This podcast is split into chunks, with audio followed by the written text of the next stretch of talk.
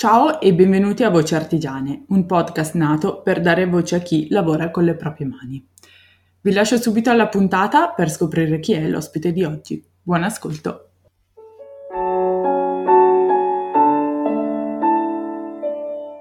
Ciao Rita! Ciao Fede! Come stai? Tutto bene, tutto bene, dai, nell'estate si avvicina, per cui per me è un momento di, di pausa vera. Allora, ti chiedo subito di dirci chi sei e cosa fai. Allora, vabbè, mi chiamo Rita Bellati e mm, sono, diciamo, per la Camera di Commercio sono una piccola impresa e effettivamente mi ci vedo in questa cosa, soprattutto per l'idea dell'impresa. E cosa faccio? Allora, in questo momento ehm, aiuto le libere professioniste creative a fare chiarezza un po' nei loro progetti e loro, nelle loro decisioni e ehm, a mettere un po' di ordine, nel senso che mi rivolgo alle creative soprattutto perché so che anche per esperienza personale è un tipo di professione eh, che vive molto di input e di idee improvvise e quindi spesso poi dopo tut- mettere in ordine tutti i processi è la parte più complicata ma è anche quella che poi permette che effettivamente quelle idee, quei progetti prendano vita, per cui ehm, ho deciso proprio di focalizzarmi su questa cosa qua, eh, su mettere ordine e fare chiarezza in modo tale che poi la strada sia un pochettino più facile da, da percorrere. E dico in questo momento perché la mia storia professionale online è cambiata nel corso degli anni e ormai ho capito che, che sono fatta così, per cui sono costantemente in progress. E quindi adesso sto facendo questo, non escludo che continuerò a farlo aggiungendo anche altro, eh, perché appunto anche la curiosità mi porta a tentare nuovi sentieri.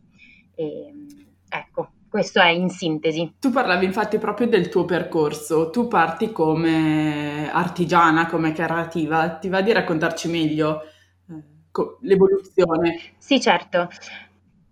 Allora, guarda, in realtà prima, proprio il mio primo passo nel, nel mondo online, che poi appunto è diventato la mia professione, è stato un passo molto timido e molto nascosto, eh, che era mh, l'apertura di un blog creativo, ehm, di quei blog creativi proprio di fai da te, cose, attività per bambini. Tieni conto che è nato quando io sono rimasta incinta della mia prima figlia, eh, dopo essere rimasta a casa dal lavoro per gravidanza a rischio e licenziamento nel senso scadeva il contratto, insomma, sai, quelle cose simpaticissime. E, mh, per cui eh, mi sono trovata a casa, eh, tra l'altro abbastanza ferma, e, mh, senza avere una chiara idea di realmente cosa sapessi fare, nel senso che io sono uscita dall'università, ho fatto lingue e avevo, come dire, quella strada tracciata da quelle che sono le indicazioni della facoltà, no? Cioè tu studi questo e quindi potrai fare questo. E io mi sono buttata in quelle ricette date a priori, e, ma, ma, sostanzialmente senza sapere effettivamente quali fossero le mie inclinazioni, le scoprivo mentre facevo. E, per cui ritrovandomi a casa ovviamente è nato un pochettino la domanda e adesso? Eh, mi ha fatto compagnia il computer, perché vabbè io sono una tipa molto solitaria e nonostante la famiglia sia stata un po' numerosa, però ehm, ho proprio, mi sono accorta di aver bisogno di tempo per guardarmi e mi sono un po' messa all'opera seguendo i classici blog creativi a quei tempi erano quelli americani, quelli che andavano forte, come forse anche adesso. E mi sono cimentata nel fai da te, eh, anche in fai da te per bambini, in attesa che arrivasse appunto la mia, mia figlia. E è nato poi il desiderio di eh, condividere quello che stavo facendo, ma ehm, c'era un senso di vergogna in me eh, che mi portava a condividerlo con persone che non mi conoscevano, per cui avevo intravisto nella strada del blog una possibilità per esplorare quello che stavo scoprendo e poi di fatto capire se effettivamente mi portava da qualche parte. Per cui il blog è stato segreto fino al 2000, è nato nel, 2009, nel 2009 e è stato segreto fino al 2013 dove poi dopo una eh, redazione di, di, un portale online mi ha chiesto di contribuire al, a diventare redattrice. per loro e quindi lì eh, è quando ho dovuto aprire partita IVA e mh, fare sul serio e quindi iniziare anche a strutturarmi in una forma che fosse sostenibile. Ho iniziato a fare i corsi di formazione per dare sostanza al blog e anche costanza nella, nella mia eh, anche produzione editoriale e, e, poi diciamo che il primo step eh, incisivo eh, rispetto a quello che è stata poi la mia direzione è stato un corso di social media marketing dove ho iniziato a capire che c'erano questi nuovi strumenti da poter esplorare. Nel frattempo io mi cimentavo in progetti creativi e, e in piccoli prodotti in legno eh, perché il legno mi piaceva come materiale e avevo iniziato a creare delle miniature di persone su delle mollette vintage. Questo a quel tempo non era ancora un prodotto, era un tentativo, eh, pubblicandolo appunto sulla mia pagina, così aveva avuto un discreto successo a quel tempo, che era il 2015 e, e, quindi è nato il mio primo prodotto artigianale che erano delle collane fatte da, come ciondolo, avevano questa collana vintage che era una miniatura di una persona. Dipingevo eh, personaggi su richiesta oppure personalizzazioni proprio di persone che desideravano vedersi riprodotte in una forma stilizzata. Si chiamavano My Selfie, si chiamano ancora My Selfie, ma nel tempo si sono trasformate eh, seguendo la mia trasformazione. Quindi ho percorso, ho iniziato a percorrere la strada artigianale, anche se non mi sono mai sentita un'artigiana vera e propria, perché io ho il problema, come credo tutti, della sindrome dell'impostore, per cui credo di aver bisogno di un sacco di competenze in più per fare quello che faccio e quindi insomma mi sono sempre detta artigiana con molta, eh, come dire, appunto un senso di inadeguatezza. Ho capito però che il nuovo mondo artigianale per diciamo, essere realmente considerato di valore e non la classica cosa del fatto in casa, che c'è molta differenza tra handmade e homemade, eh, mi sono formata in modo tale che la mia comunicazione poi online fosse realmente di supporto al mio prodotto. Quindi ho iniziato a esplorare i social network, in particolare Instagram, che è diventato il mio canale di comunicazione principale per questo prodotto qua. Tieni conto che a quel tempo, era il 2015-2016, non c'era stato ancora il fatidico cambio di algoritmo e quindi si cresceva facilmente su Instagram, per cui io ho avuto una crescita molto forte e ho studiato molto su quel social, tanto poi da renderlo una possibilità per gli altri perché poi ho iniziato a fare formazione e ho capito che in realtà la strada formativa era quella che mi corrispondeva di più e quindi di fatto è rimasta la strada formativa, poi i temi e gli argomenti nel tempo si sono ampliati. E, so, e qui sono arrivata. ecco, eh, ad oggi infatti la, maggior, la maggioranza dei, dei, percorsi che tu proponi sono dedicati alla presenza online e tu proprio prima dicevi l'importanza per un artigiano eh, di, eh, di, essere eh, online. Sì, sì. Allora, guarda, io, mhmm, come dire, ehm, non non penso ci sia una strada valida per tutti. Guarda, ho appena fatto un ordine di una borsa per mia mamma, ehm, da un artigiano di Firenze che, ehm, ha una presenza online abbastanza cioè poco curata, ma l'abbiamo trovata ad una fiera, mi è piaciuto tantissimo questo prodotto e abbiamo continuato a comprar da lui, per cui per ognuno c'è la sua strada. Quello che io so è che l'artigianato è un un ambito eh, che ha bisogno di riacquistare il valore che si merita.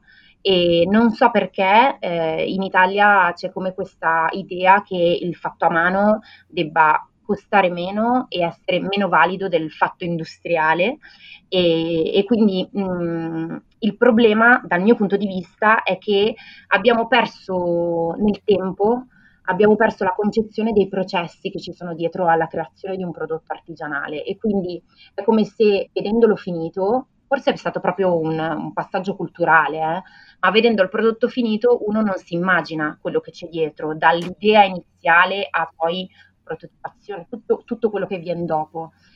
Credo che per un artigiano i social network e la comunicazione online sia questa possibilità di raccontare quello che sta dietro, e con quello che sta dietro non intendo soltanto materiali, eh, competenze eh, e caratteristiche tecniche, intendo anche il concetto, i valori che vengono portati attraverso quel prodotto, eh, quello che uno sceglie di comunicare nel, nel, proporre un determinato prodotto artigianale e quindi anche tutto il percorso suo dell'artigiano stesso eh, nel, nel porta- mettere al mondo quella cosa.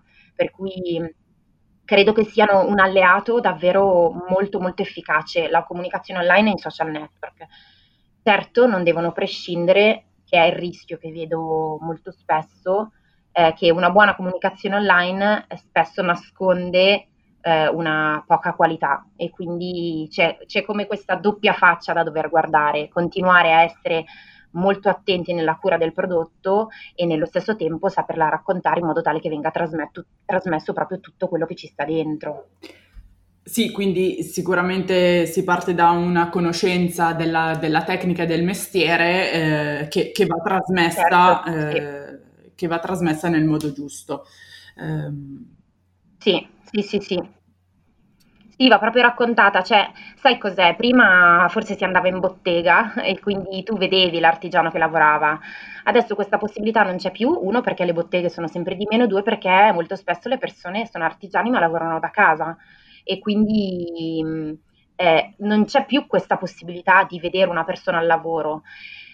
C'è anche tutta questa nuova necessità di andare veloci, per cui è come se eh, l'osservazione dei processi appunto diventi quasi una perdita di tempo per tanti. Invece secondo me è proprio una possibilità di riscatto di quella che è la lentezza anche necessaria perché un, un prodotto artigianale diventi reale, no? passi dall'idea all'esserci.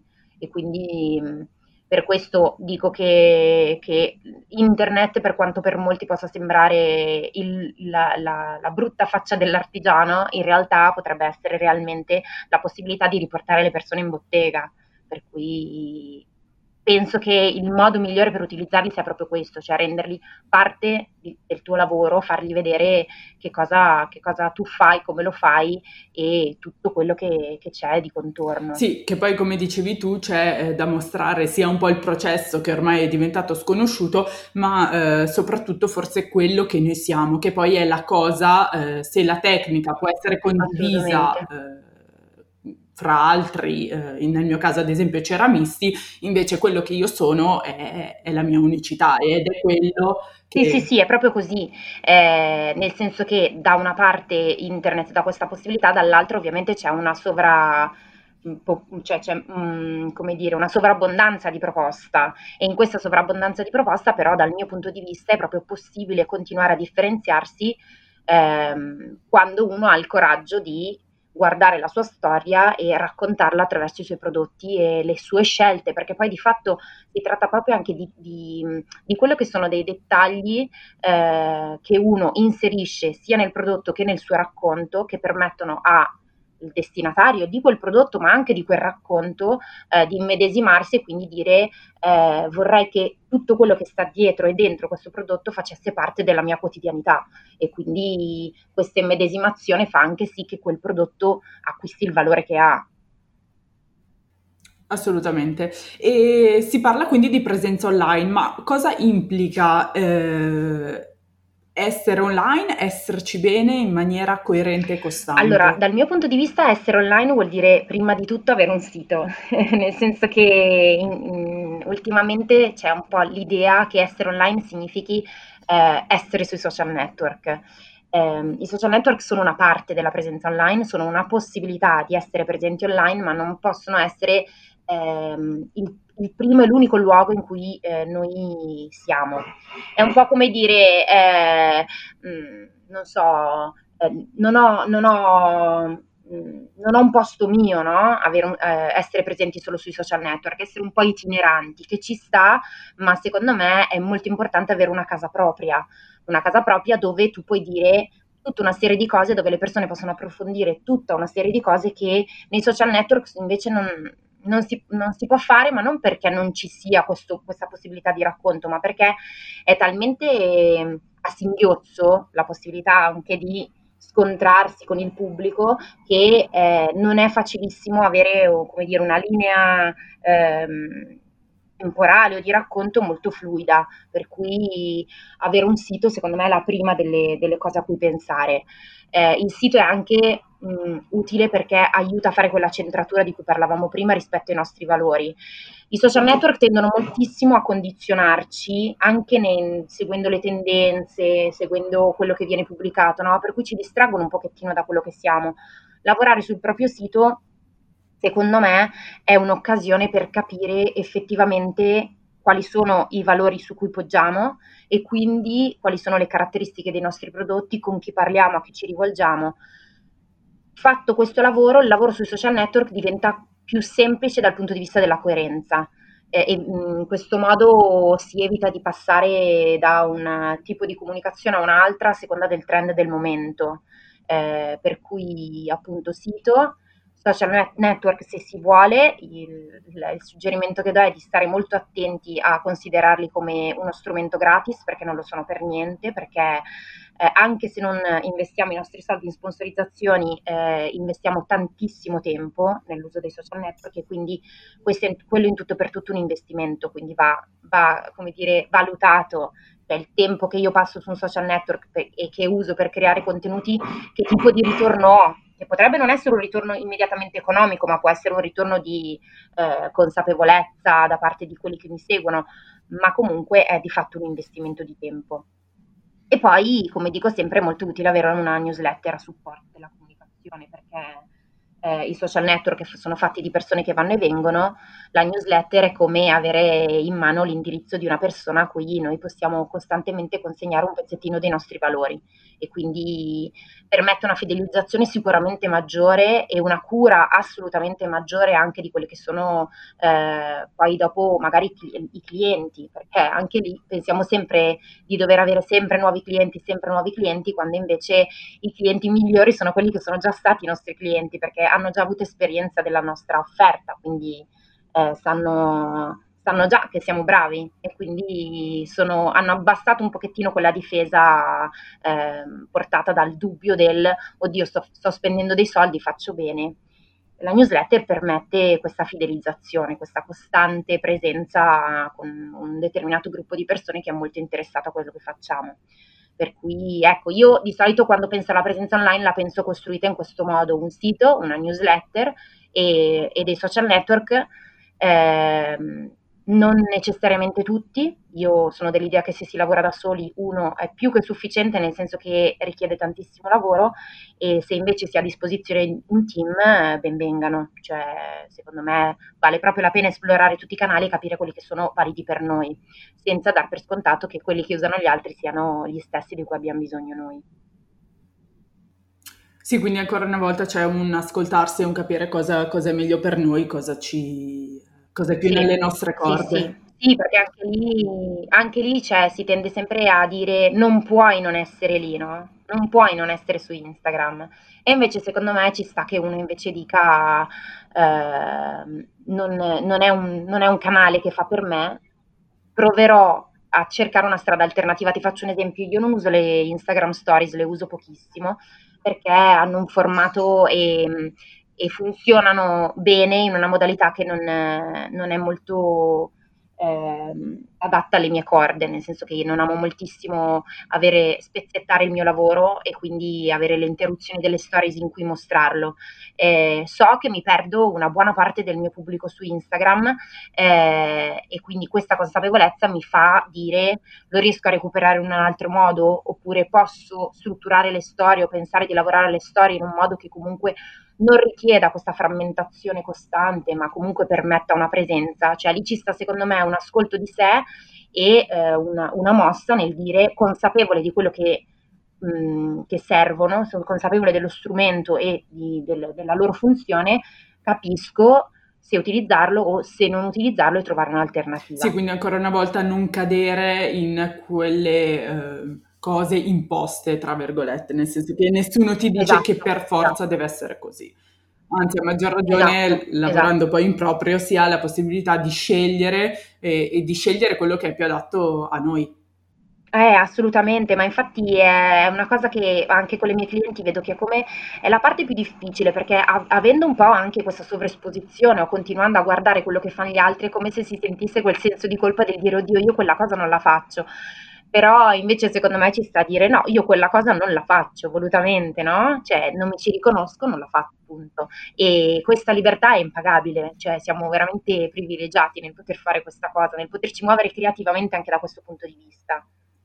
E invece prima si parlava appunto di eh, sito e, e di newsletter come canali primi, se vogliamo. Eh, questo non significa che una volta che siano fatti, eh, soprattutto la newsletter, eh, poi vadano, vadano da sé, cioè ci vuole tempo, ci vuole costanza e ci vuole cura. È così, è così. Allora, guarda, in realtà sulla newsletter la cosa bella di una newsletter è che alcuni processi possono essere automatizzati, per cui a me piacciono molto le newsletter proprio per questa cosa, permettono un intenso lavoro di preparazione dei contenuti e poi la possibilità che questi contenuti viaggino un po' in automatico, bisogna oliare gli ingranaggi ogni tanto, bisogna riavviare certi appunto input, ma è una cosa molto bella delle newsletter. Ti faccio un esempio, cioè il fatto che una persona mm, si possa iscrivere alla tua newsletter per esempio abbia in offerta, non, non so, magari un percorso di, oppure un PDF scaricabile o qualche cosa che gli permetta di conoscere un pochettino meglio il tuo lavoro e poi magari tu successivamente entri eh, nella loro casella con un flusso di mail automatizzato, che vuol dire magari appunto una volta al mese hai già preparato le cose che devono arrivare, quello ehm, come dire semplifica molto il lavoro. Poi dopo, e questo si, eh, si chiama, che è quello che si chiama email marketing, è la parte automatica, no? Poi dopo c'è tutta la parte di newsletter, che invece magari sono gli aggiornamenti un pochettino più costanti, dove sì, ci vuole, ci vuole il desiderio di continuare a esserci e il tempo per poterlo fare. Per cui anche su questo punto, eh, secondo me è molto utile iniziare a farlo da soli, ma vale sempre la pena poi a un certo punto valutare se certe cose possono essere delegate a qualcun altro, perché anche lì la, come dire, la, l'obiezione che mi viene sempre fatta è pagare qualcuno che faccia quella cosa costa, no? Però eh, se tu paghiamo noi stessi, tu risparmi del tempo per poter fare il tuo lavoro, che non è il comunicatore, ma è fare l'artigiano, per esempio. Per, cui, per cui sì, sono scelte, tutte una serie di scelte da fare. E la stessa cosa vale un po' per, per- per il sito, che sembra una cosa molto più statica, ma in realtà eh, anche quella va costantemente aggiornata, quindi non si ha magari una, una cadenza settimanale piuttosto che mensile come quella che è della newsletter, però eh, banalmente anche solo aggiungere una nuova collezione piuttosto che eh, aggiungere un nuovo prodotto o servizio, anche quello richiede, richiede del tempo. Sì, sì, sì, sì. No, sì, è, mhmm, come dire, è come avere una casa. Non è che hai una casa e non e non fai le pulizie o non metti ordine, è proprio l'idea è proprio la stessa. Hai una casa, la rendi sempre più simile a quello che sei, a quello che ti piace, al luogo in cui vuoi vivere, ma questo è un processo, non è mai una una cosa che si fa una volta e poi smetti di farla. Io ho appena aperto una finestra in casa mia, per cui mh, quando dici, vabbè, hai fatto 11 anni senza, però adesso era come sentire quel bisogno. E la stessa cosa vale per il sito, secondo me. Ci sono dei momenti in cui vale proprio la pena entrare, rimettere ordine e guardarlo con occhi un pochettino anche con un certo distacco per dire mi rappresenta ancora, sta ancora dicendo quello che sono e, e fare quindi poi dopo tutti gli aggiustamenti del caso. Sì, che di base poi c'è sempre un continuo eh, ascolto di sé e una consapevolezza che non siamo mai uguali nel tempo. No, esatto, è proprio così. E eh, secondo me bisogna anche fare un po' pace con questa cosa qua. Cambiare non significa non essere coerenti, nel senso che la coerenza ha a che fare con dei punti fissi attorno a cui appunto uno si muove, però il muoversi, il muoversi è quello che di fatto caratterizza ogni essere umano, un creativo, un artigiano prima di tutto, secondo me. Sì, sì, sono totalmente d'accordo e poi comunque questo, ehm, questo continuo ascolto eh, ci aiuta anche nella, nella, vita di tutti i giorni, a prescindere dall'essere artigiani, creativi o meno, ma eh, significa eh, sapere chi siamo, sapere cosa vogliamo e di cosa abbiamo bisogno. Sì, sì, sì, sì, è proprio così. Eh, cambiando un attimo argomento, so che tu hai fatto recentemente un, uh, un'esperienza con, uh, con, la ceramica. e c'è stato un qualcosa che ti ha un po' sorpresa, no? Se ho capito mm-hmm. bene, ti va di, di raccontarci questa... Sì, allora, io sono una curiosa proprio cronica e mi piace un trasporto verso, verso, qualcosa mi muove immediatamente per capire un pochettino di più. E guardo i ceramisti con una mh, veramente ammirazione enorme perché uh, c'è proprio una certa gestualità che mi ha sempre affascinato, no? Eh, però ho sempre pensato che fosse una gestualità quasi mh, non so se estetica, però eh, sembrava più di vedere, eh, forse come la danza, eh, cioè tu la vedi e ti sembra una cosa facile. Poi appunto mio marito per Natale mi ha regalato questo mh, corso di ceramica che ho iniziato, ma a causa del, del Covid ho dovuto interrompere e non vedo l'ora di riprendere. Eh, è stato sorprendente come eh, in quel tempo che eh, ho iniziato a imparare le, i primi movimenti al tornio, ehm, mi sono dovuta eh, concentrare eh, sul singolo gesto, il, il, la posizione del dito, come si muove una mano rispetto all'altra, anche la forza che serve per alcuni movimenti. Mi ha sorpreso la possibilità di essere così dentro a dei gesti e questa cosa qua per me è stata molto meditativa.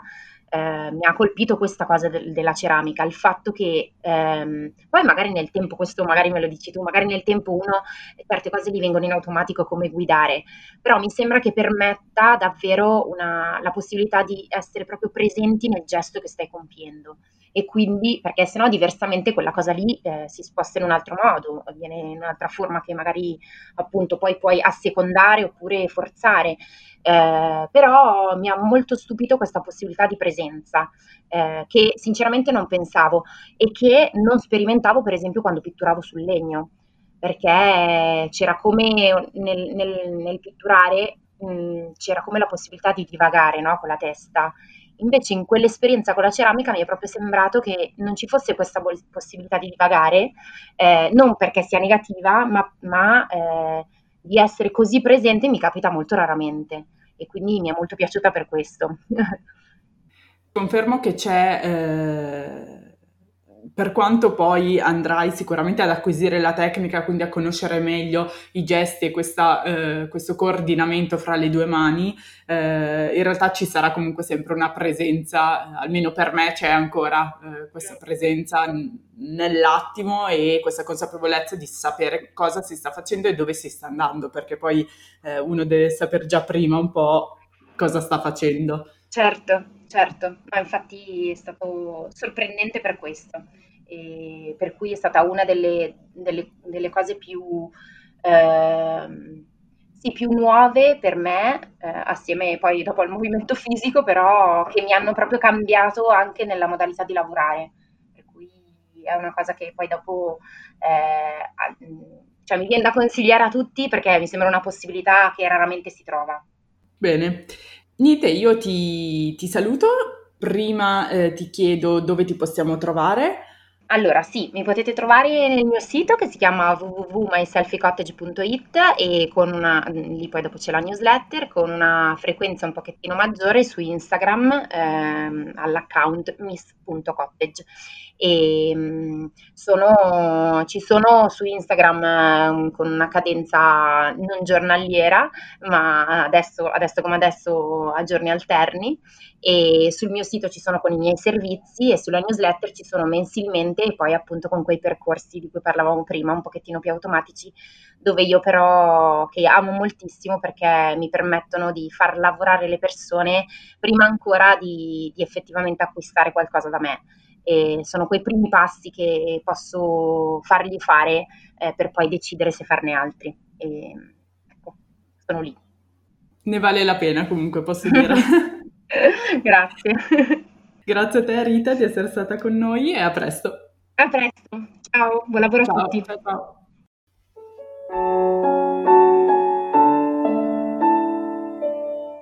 Riascoltando e ripensando alla puntata registrata con Rita, mi accorgo che mi è rimasta in sospeso una domanda. Decido quindi di scriverle così.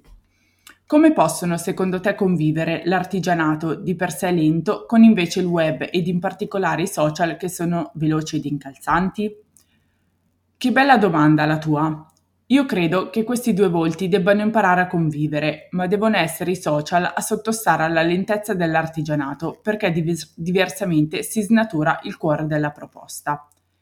Questo è possibile soltanto credendo moltissimo nel processo, raccontandolo quindi con grande cura, magari delegando anche a volte alcune mansioni, tra cui la parte fotografica e la parte di organizzazione editoriale e avendo una grande capacità di dedicare ad uno strumento, i social, il tempo e lo spazio che si merita, quello cioè che garantisce un ritorno di investimento sensato e quando parlo di investimento intendo anche di tempo.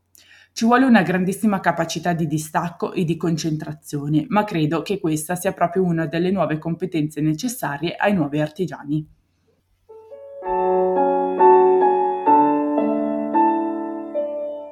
Come dice Rita, il lavoro artigianale ormai è cambiato. Spero che questa puntata vi sia piaciuta e vi sia servita proprio a capire un po' meglio quali nuove competenze, ma anche l'impegno e la costanza necessarie eh, per occuparsene.